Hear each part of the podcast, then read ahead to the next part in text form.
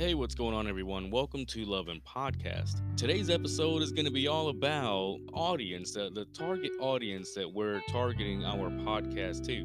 You know, we talk about differences, uh, like polar opposites in relationships. Now, some people, the first thought that comes up is, you know, racial differences, and that's just one of one of the factors in this. Um, it does it doesn't have to be a racial indifference. It can be a political indifference, especially a political indifference in today's climate.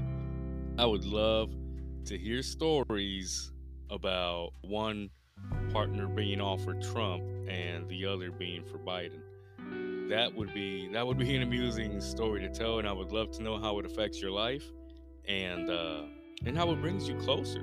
Or I mean, and, and if it doesn't bring you any closer, well, well, how it affects you to the point where you're no longer where you no longer have feelings for each other and whatnot. All right, till next time.